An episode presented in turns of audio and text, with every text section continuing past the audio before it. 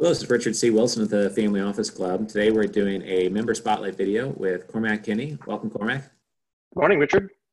So I know you're with a company called Diamond Standard, and you're a member here in the Family Office Club. So I just want to dig into what you're doing. Um, I think that it's unique from what everyone else in the Family Office Club is doing, and I know because of the patents you have, it's unique from just about what everyone else in the world is doing.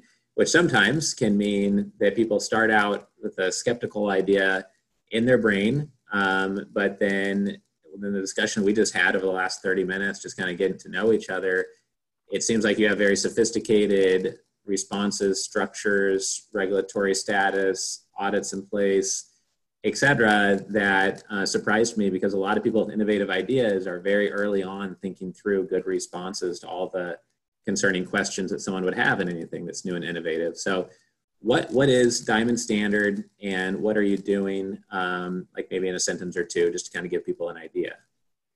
Well, Diamond Standard is actually a, a pretty incredible breakthrough for the you know asset management industry, which is we've created the world's first fungible diamond commodity, and it looks like this.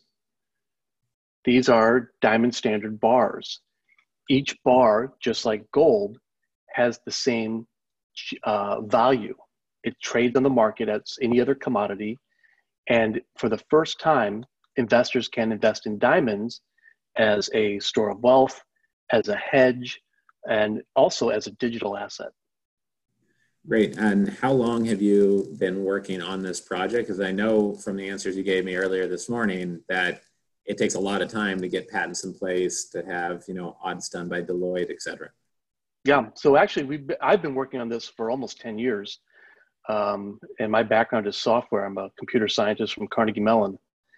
And, and I've a number of startups, and they've all been trading systems, optimization, you know, big data types of startups.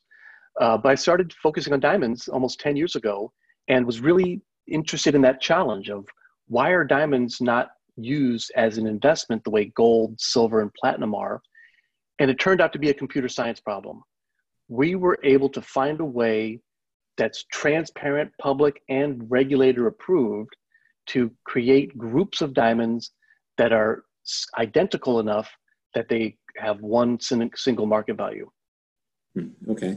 And I'm wondering, and I'm sure some people listening might be wondering why 20 other people haven't already done this, which goes into you know what your value add process is. I'm sure those two things are connected. So how have you been able to pull this off? You know, using computer science while nobody else has.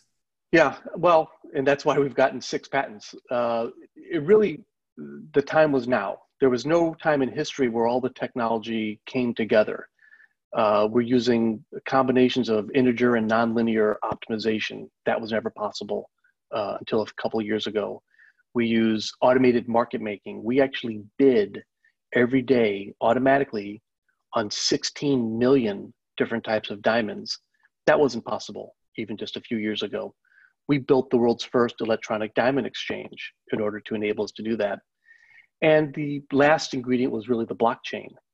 Everything that we do is transparent and recorded so that anyone can inspect the provenance of every diamond how did these 10 diamonds come together in a way that makes them equal to these 10 diamonds? Well, that entire process is transparent, regulator supervised, and recorded forever on a blockchain. So anyone in the world can verify that our commodity is fair and fungible. Right. Okay. So this is very different from someone coming up with a crypto token that is backed by a thin air and an idea, and the value could go up five thousand percent and then back down seven thousand percent the next day. I mean, it's um, it's basically blockchain just being used to track the custody and history of this tangible commodity that has a standardized, you know, secure, you know, setup or structure around it. I guess, and mm-hmm. the blockchain is just providing that secure ledger almost of, you know, where it is or how it got there and if it's still intact. Is that correct?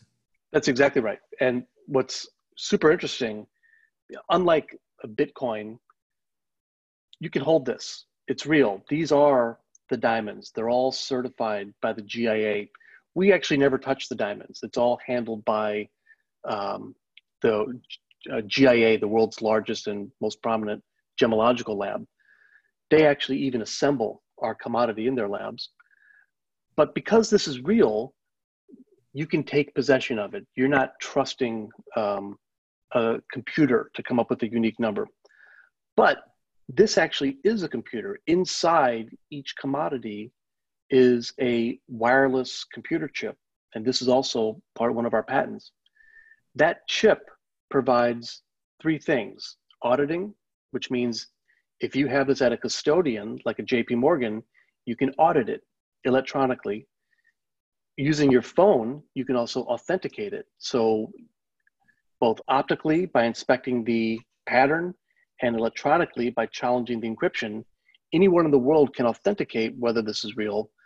But most importantly, inside every bar on that chip is a blockchain token. That token is not a cryptocurrency, it's used for regulator approved settlement. So that if this is being held by a custodian and someone transacts the token, everyone in the world agrees and understands that settlement ownership has changed between those owners. And the big breakthrough we received is we've gotten regulatory approval for the entire process of creating the commodity of the blockchain tokens themselves that we create are regulator licensed. Hmm, interesting. Yeah, I think um, when uh, we were speaking this morning, I think the most interesting thing I wasn't aware of is that you can authenticate the diamonds by their unique structure, just like a fingerprint, to know that those are the same diamonds that were put in there, you know, by the GIA in the first place, and the same ones that were in there when you bought the thing when it's being sold. And I had no idea that that would uh, be possible. I, I would guess that investors hearing this, or people that run exchanges, or investment funds hearing this, you know, aren't sure what they don't know. What, what do you think is the smartest due diligence question or area of due diligence that invest, an investor should be focused on with something like this, whether or not you ever get questions about that topic, where do you think you know investors should be focused on kind of digging in to, to figure this out? Yeah, so our biggest challenge was getting the regulatory approval, which took us over a year. And so we've had to be every aspect has been audited by third parties.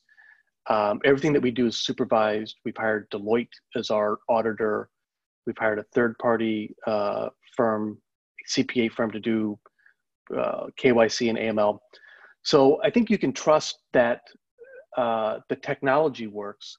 So the question really becomes a macro investment question. And if you look at any other precious metals, gold, silver, platinum, palladium, even rhodium, what, what has been their investment track record? And there's an interesting commonality between all of them, which is 15% of the world's supply of each of them are, is held by investors, whether as bars, coins, ETF shares, futures hmm. contracts, mm. etc. None of that exists for diamonds. In fact, very few di- investors own any diamonds, and a lot of investors may allocate 5%, for example, to precious metals. So, for the first time, we're creating that liquidity, that fungibility, that price discovery, and a liquid commodity that if you own this, you know every day what it's worth because it's traded on public markets. So you can trade it with very low friction. And so the macro question is what will happen to the price of diamonds over time? Now, I don't know, but economics 101 tells us that when demand goes up, if supply doesn't change, then the price goes up. Right. What we think is that 15% of all diamonds over the next 10 years will be acquired by uh, investors. And we're already working with a number of uh, institutional investors, which include uh, ETF operators, institutional asset managers, et cetera, who are very interested in the risk management potential of diversifying into diamonds. We actually have produced academic research that summarizes the correlations of diamonds relative to every other asset class. And diamonds, in summary, have very little to no correlation with other commodities, stocks, or bonds, and actually a low correlation to gold itself.